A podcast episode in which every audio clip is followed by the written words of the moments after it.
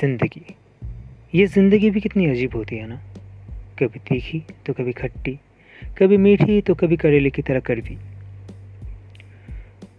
ज़िंदगी का एक अलग ही वर्जन है, जो किसी को दिखाई नहीं देता, ना ही कोई इसे समझ पाता है। कभी कभी ज़िंदगी जो हमें देती है, उसकी हमें कदर नहीं होती। और जब वो लेती है, तब उसका बहुत दुख होता है। इस व्यूजन को समझाने के लिए आपका भाई ला रहा है आपके लिए एक नया शो जिसका नाम है T S H version R J Dhruv के साथ। सुनना मत भूलिएगा। अंकल आंटीज सच में मज़ा आ जाएगा। कसम से।